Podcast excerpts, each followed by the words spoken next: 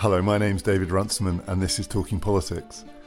Today, our Talking Politics guide is with Helen Thompson, Professor of Political Economy, and she's going to be explaining Bretton Woods, what it means and what actually happened.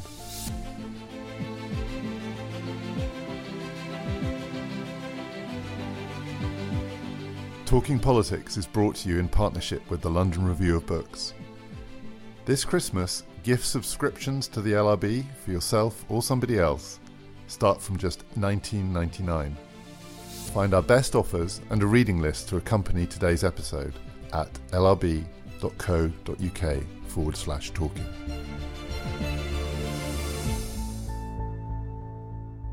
Bretton Woods is a place, and it also describes a period of history. So if before we get to the place and what happened there, can we just describe what the international financial order was before the period that we call Bretton Woods? How was the world organised before then?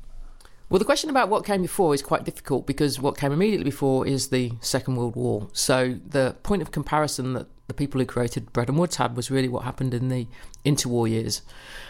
And that's really three different things that happened. The first is a period of instability when there wasn't a gold standard. The second was a period when there was a revised gold standard, effectively under American leadership, but in a really incomplete way. And then there's a period from like nineteen, either from nineteen thirty-one or nineteen thirty-three, depending when you want to say the gold standard ended in a meaningful way, um, when you basically have no rules anyway about exchange rates and monetary and financial issues. It's an era of instability. And Bretton Woods is thought about, I think, by those who created it as a reflection or reaction against all those three periods of the interwar years in different ways. And the gold standard, that middle one, it broke down, and it broke down why? It was designed to try to achieve stability because the immediate period after the First World War was extremely unstable in terms of monetary relations between states, but it also led spectacularly, in the case of Germany, to the hyperinflation of nineteen twenty-two, nineteen twenty-three. So it was an attempt to say, look, we have to have some rules and we have to have a means of capital flowing between the United States and Europe, and we have to have some exchange rate stability. It breaks down really because the world economy goes into depression from nineteen twenty-nine, but in some sense that is the symptom as much as the cause, because the underlying problem, I think, is, is that it's actually really difficult for governments to manage their economies in ways that the gold standard requires. So there becomes a, a conflict between the domestic economic and political imperatives facing politicians and indeed to some extent central banks and what the rules of the gold standard require. And various states then pull off it in the nineteen thirties. And the rules, it's a disciplining measure, basically. Yeah. It's actually designed to give politicians less leeway, because one of the fears, and this is presumably also a fear of democratic politics, was that the politicians had a tendency to inflate their currencies anyway, and this was to discipline them.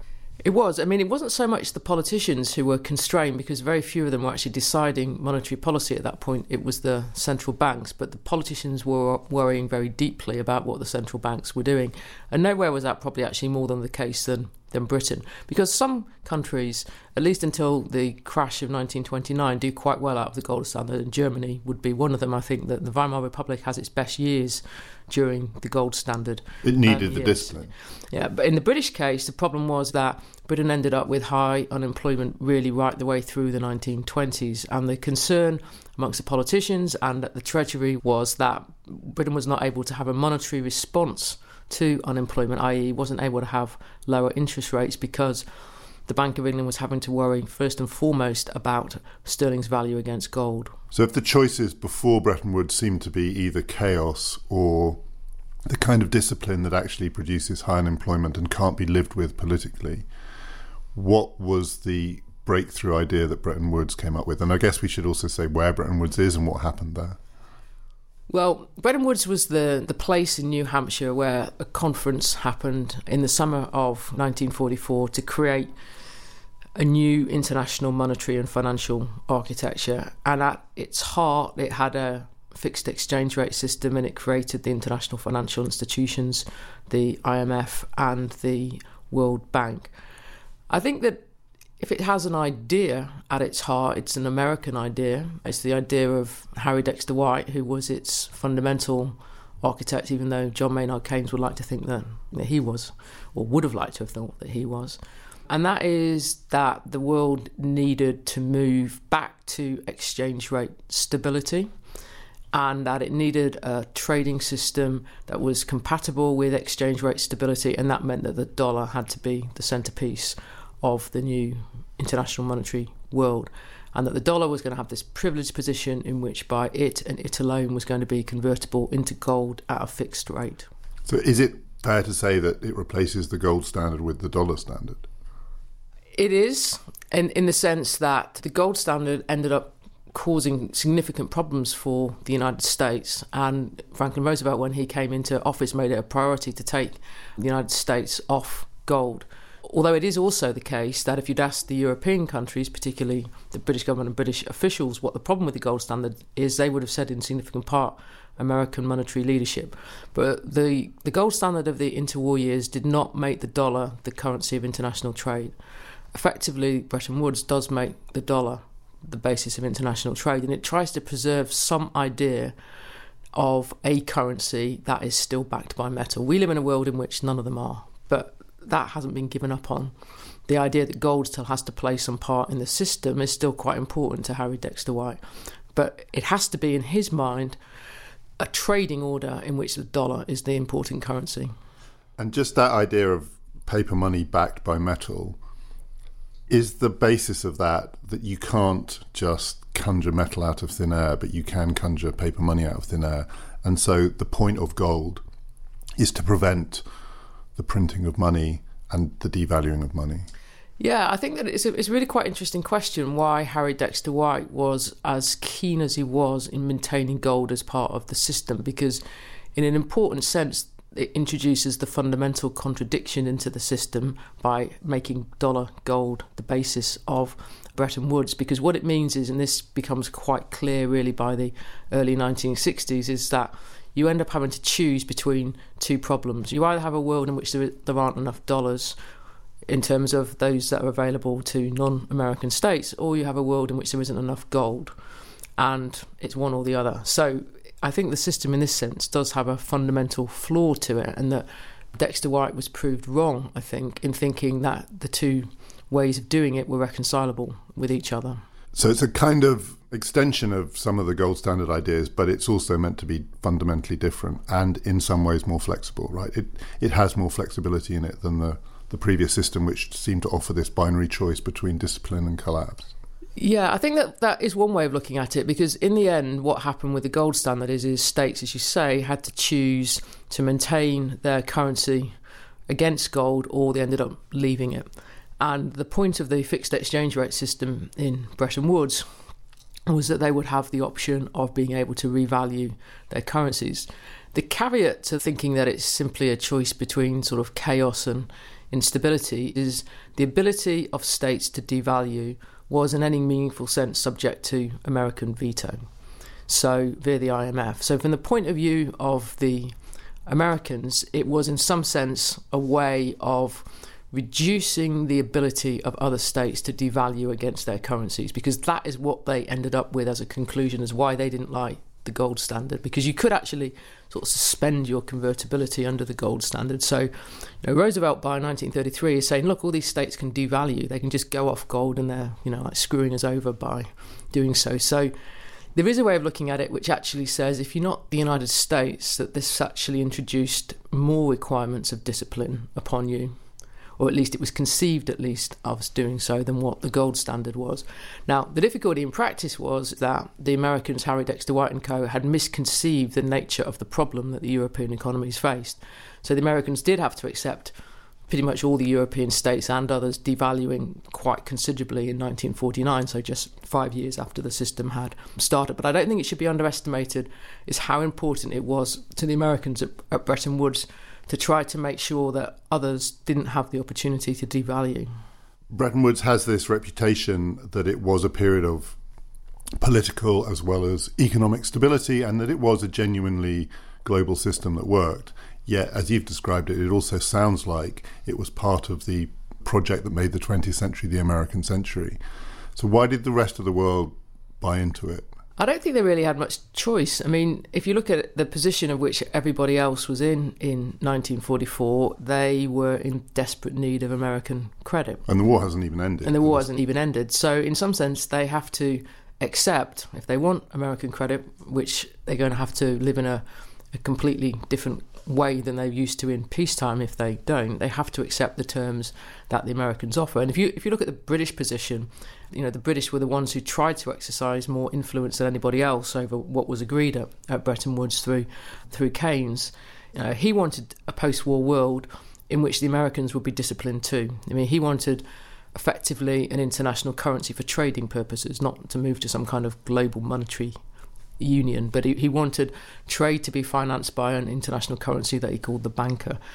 And he was completely defeated in that, because in the end Keynes had to accept that Britain, and this was true for Britain more than perhaps for any other state, was just entirely financially dependent on the United States. In this sense, it was the American way or no way, unless they were prepared to retreat back into barter and bilateral relations, trade relations I mean by that. So I'm going to ask a series of questions about what's the connection between Bretton Woods and. So the first one is, what's the relationship between Bretton Woods and the Marshall Plan, the massive investment that the United States made in the recovery of Europe?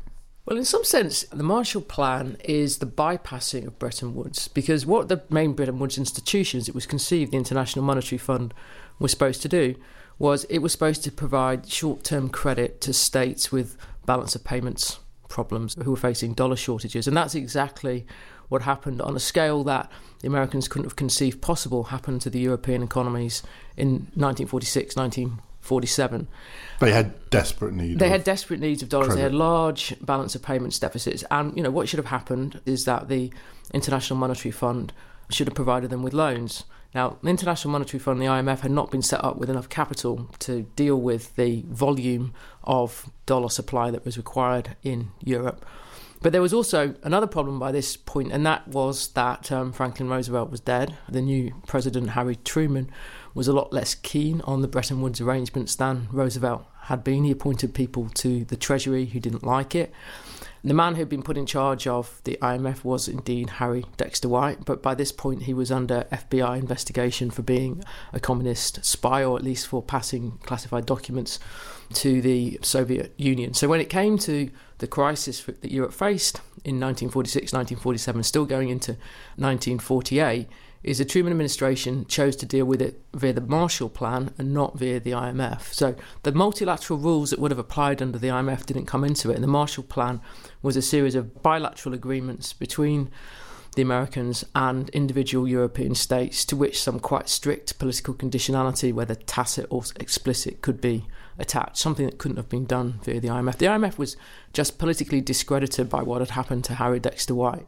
So in that sense, the Marshall Plan is a is a defeat for an important aspect of what Bretton Woods was supposed to be. So that leads on to my next question, which is, what's the relationship between Bretton Woods and the Cold War? Because you've, nineteen forty-four, the Soviets presumably were not at Bretton Woods. Oh, they, or were no, they? They were, yeah, they were. Oh, were they? Did they play much of a part? No. No. Okay, so they were there in uh, name, but the post-war world is a divided world. So is Bretton Woods also the international financial system for, quote-unquote, the West? The geopolitics of this are, are interesting, because both the, the Soviets and the Chinese were represented at Bretton Woods, and obviously by the time you get to the nineteen fifties, then they're not part of this multilateral international monetary and trading order. And at the same time, for obvious reasons, Germany and Japan were not at Bretton Woods. And by the nineteen fifties, they are part of that order. They are incorporated into it. So Bretton Woods is conceived in the pre-Cold War world, and before there's any sense whatsoever that Germany is going to be reconstructed. Indeed, Harry Dexter White's master, so to speak, you know, Morgenthau, wants literally Germany to be destroyed. I mean, he wants to turn it back into an agrarian economy. That is the basis of dealing with Germany at um, Bretton Woods. And Truman abandons all that. Truman moves for a policy to support the industrial reconstruction of what was going to now be West Germany, indeed to make West Germany the engine of growth, industrial growth in Western Europe. So what remains of Bretton Woods after the nineteen forty-seven nineteen forty-eight crisis that brings about martial aid is reinvented in the nineteen fifties. I mean, the exchange rate system stays in place, but the whole geopolitical logic of it has changed. So that leads to my next question, because I think for many people for whom the Bretton Woods period is, is a golden time that they look back on fondly, they associate it with, particularly in Europe, what's sometimes called the thirty glorious years of significant, rapid economic growth, but relatively full employment as well. So there's a correlation there. The thirty years of the Bretton Woods era coincides with this amazing period for Western Europe. So correlation is not causation. Is this actually just a coincidence? Because what you've just described sounds a bit like the original Bretton Woods plan was more like maybe what we associate with the I M F today, and was, was more austere and in some ways more punitive. The great success of European reconstruction was not Bretton Woods. It was a, a side effect of a different kind of politics. Yeah, I think the question of like how much the Bretton Woods order itself contributes to economic success for Western Europe in particular, but also for Japan, of the Bretton Woods years is, is a really quite difficult question to unravel. I think that it's fair to say that it helps in reducing problems of financial instability and currency instability, and that the which we haven't talked about so far, the capital controls provisions of Bretton Woods that allows states to control the movements of capital in and out of their economies, and that for the case of Western Europe that meant short-term flows in and out, for the most part, not entirely, um, reduces the financial instability that had characterised the gold standard in the nineteen twenties in this respect. So I think that it's also the case that the sense that the Americans were providing by one means or another, and it didn't turn out to be the I M F really, but it turned out to be martial aid, support for Western European economies is an important part of their success. And indeed, I think that there is particular support given to the, the West German economy by the Americans in one way or another during those years. Against that, I'd say, is that some of Western European success is simply rapid economic reconstruction after the devastation of the war. You would expect, as long as you don't move on to another catastrophe, that you will get a period of rapid growth. The other thing that's true is, is that it's a period of low oil prices. The Americans are still the most significant oil producer in the world, and they are able to keep prices relatively low. And it, it's not entirely a coincidence that Bretton Woods comes careering off the rails, so to speak, and oil comes careering off the rails in the nineteen seventies at the same time. Talking Politics is brought to you in partnership with the London Review of Books. Even on a budget, quality is non-negotiable. That's why Quince is the place to score high-end essentials at fifty to eighty percent less than similar brands. Get your hands on buttery soft cashmere sweaters from just sixty bucks, Italian leather jackets, and so much more. And the best part about Quince, they exclusively partner with factories committed to safe, ethical, and responsible manufacturing. Elevate your style without the elevated price tag with Quince. Go to quince.com slash upgrade for free shipping and three sixty-five day returns. Let's try and make sense of the unravelling of it. It was, would you agree it was, until it stopped being that, a success story? It is a success story on the surface, I think, to the point when... When, when it stops being when, a success story. When it ends. In, and, and I think when you move back to floating exchange rates in March nineteen seventy-three, I think that the the complication of, of simply saying it's a success story is, is that it does have to be patched up in various, what seem like technical ways, but are actually getting at really structural foundational problems really from like nineteen sixty-one onwards, because you know the whole system in terms of exchange rates has to run on this idea, this belief of others, that the dollar can be convertible into gold at thirty-five dollars an ounce. And by the time we get to nineteen sixteen, nineteen sixty-one, that promise is not redeemable. The United States simply doesn't have enough gold in order to do that. And that's not an accident.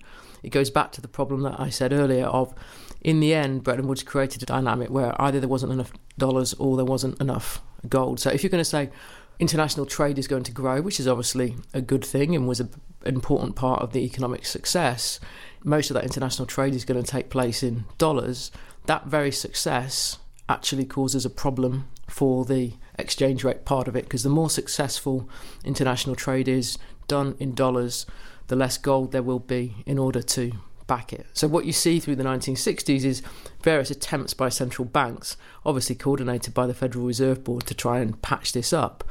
But you have quite considerable political resistance to that in France when de Gaulle's the president, who will hold these press conferences and basically demand that French dollars be turned into gold, because he says that the U S is destroying the monetary order by running the American economy in a way that makes the dollar inflationary. It's not the Americans' fault in this respect. There are things that the Americans do that contribute to that issue, but the underlying problem is this misaligned relationship between dollar and gold.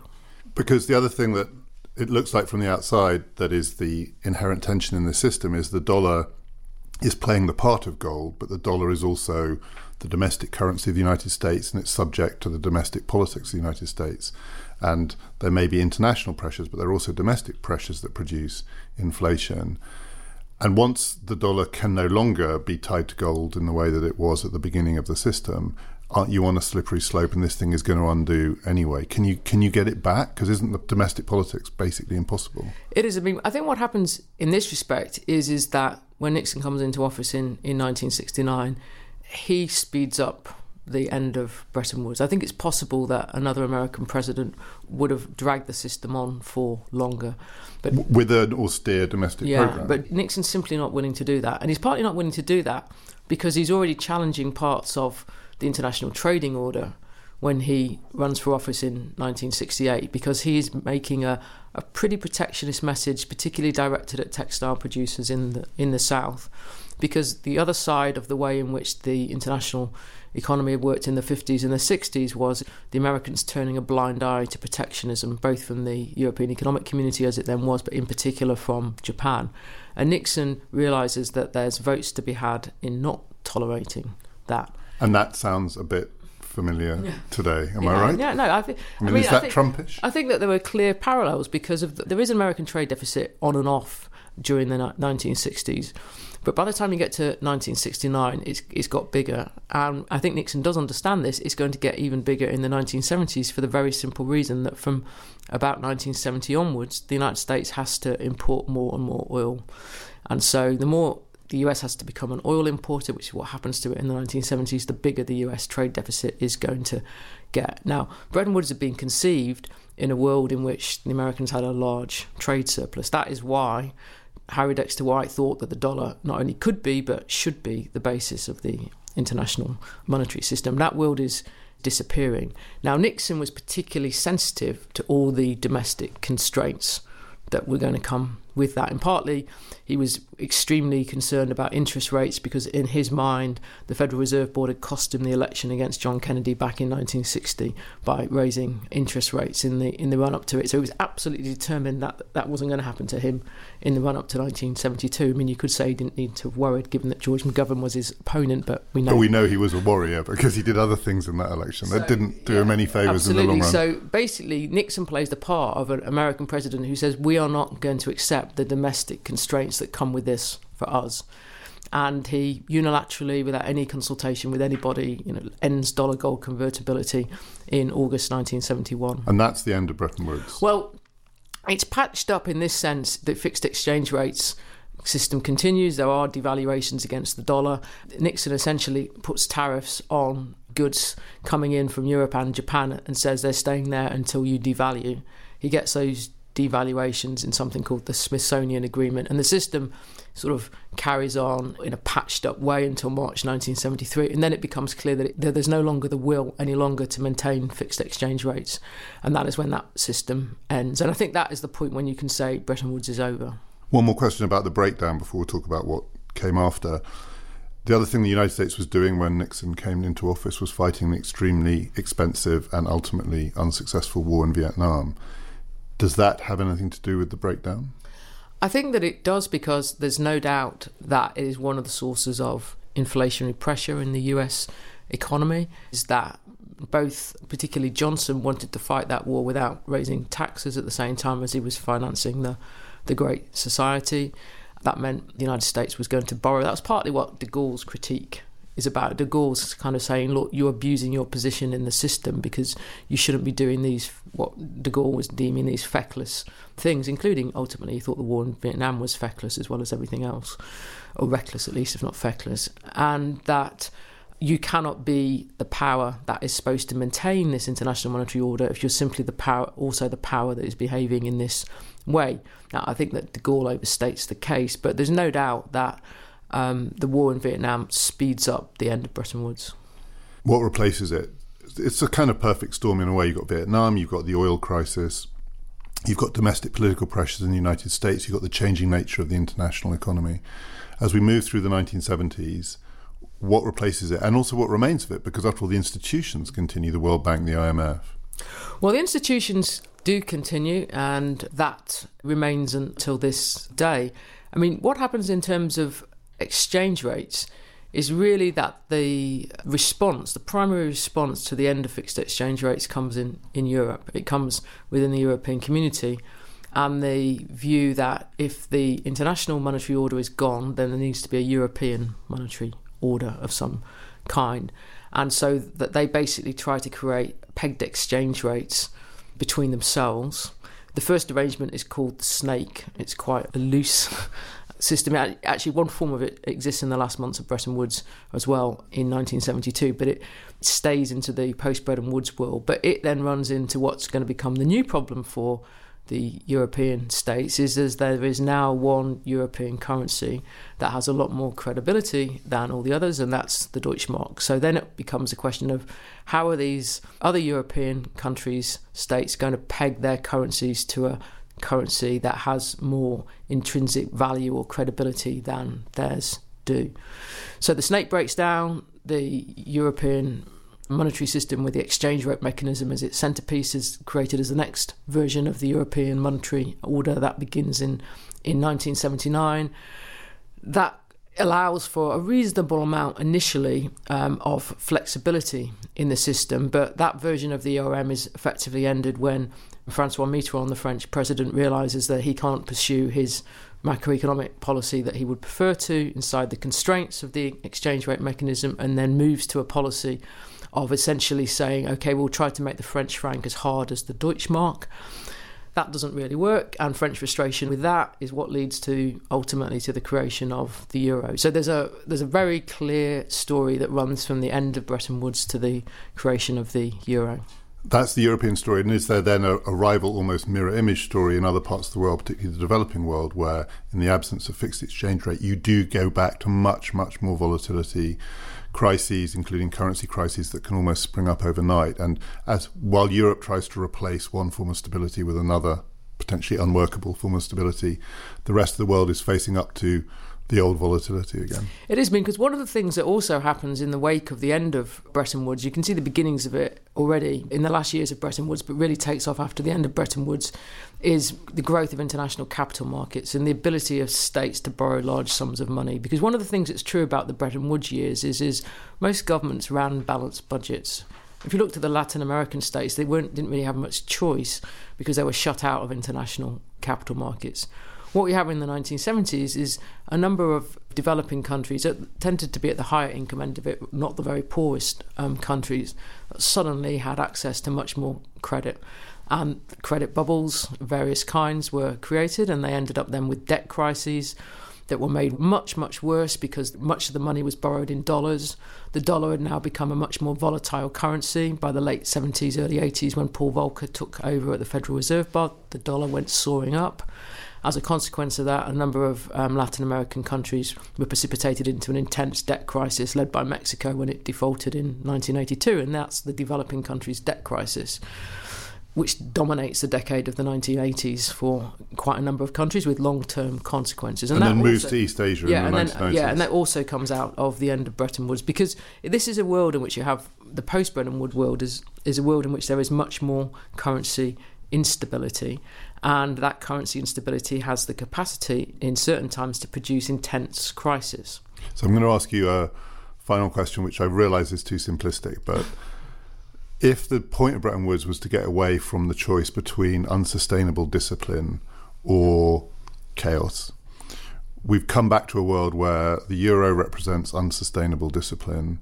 Other parts of the world have once again represent this kind of volatility and chaos. Is that because the Bretton Woods dream was a kind of illusion, or should we actually be saying to ourselves, how can we get back to what we had between forty-four and seventy-four, whatever it was, the thirty glorious years? Is there, was it was it a nice dream, or was it actually the thing that we should always be striving for? I don't think we can go back there. I think that it, it is ultimately a three decades that are a function of the nature of American power at that middle point in the twentieth century. And that this was a world in which you had, you know, like one dominant economy to begin with that could shape the rules for others, that had enough in it for everybody else to cooperate and enough in it for the United States, accepting that there were some constraints that went with it to maintain the system.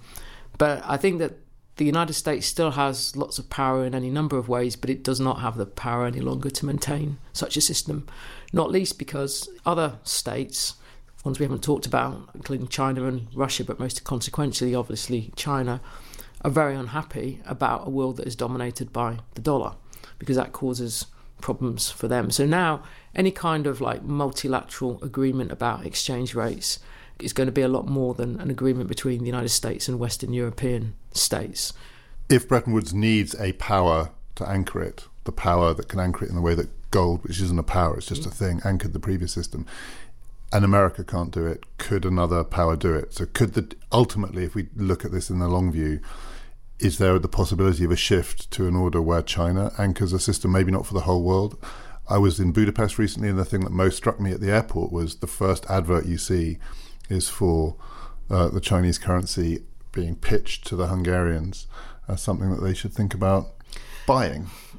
I think that two things are, are true here. First of all, is that, you know, that China doesn't have a currency that is completely convertible. So it does have aspirations for its currency to be much more international than it is, but it is a long, long way from being able to do that.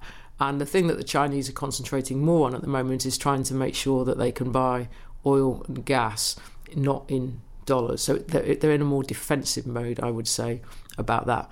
But I think as well, if you if you read some of the things that are written in China about this question, they're very wary, even in the very, very long term, about any idea that they then have the international currency. Because if you look at the story of the states with international currencies, it doesn't last, and it causes domestic problems that have then got to be managed. You could say not only does China not want to be America, actually America is the morality tale here. You get too much power and people hang too much on you. It is, I mean, the question in a way, and I don't know what the answer to this is, but it's an interesting one to think about it, is it was the system doomed because of this choice that the Americans made? And it really was Dexter White's choice of saying the dollar will be the international currency, but it will still be backed to gold. Was the, the problem created by trying to have it both ways, of trying to have the dollar and gold? I don't know what the answer to that is, is whether it would have been easier to work the system. I suspect it would have been if it had simply been a straightforward dollar system and not having to have the constraint of gold added into it. On the other hand, I mean, I think that those people who worry about living in a world, you know, like it is since nineteen seventy-one, where we simply live in a world of paper money and where central banks can do the kinds of things they've been doing over the last ten years or so. Q E. Money. Yeah, Q E. I don't think there are reasons to, to worry about that. I mean, I think that people can say, OK, it's been fine so far, but I mean, this is, you know, like forty years in the whole of human history, and we don't actually know how this experiment of managing without metal altogether is going to turn out. Helen did one of our guides over the summer to the nineteen seventies, and we'll tweet the link to that at tppodcast underscore. Our last guide is next week. It's a big one. It's Martin Rees talking about existential risk. My name's David Runciman, and we've been talking politics.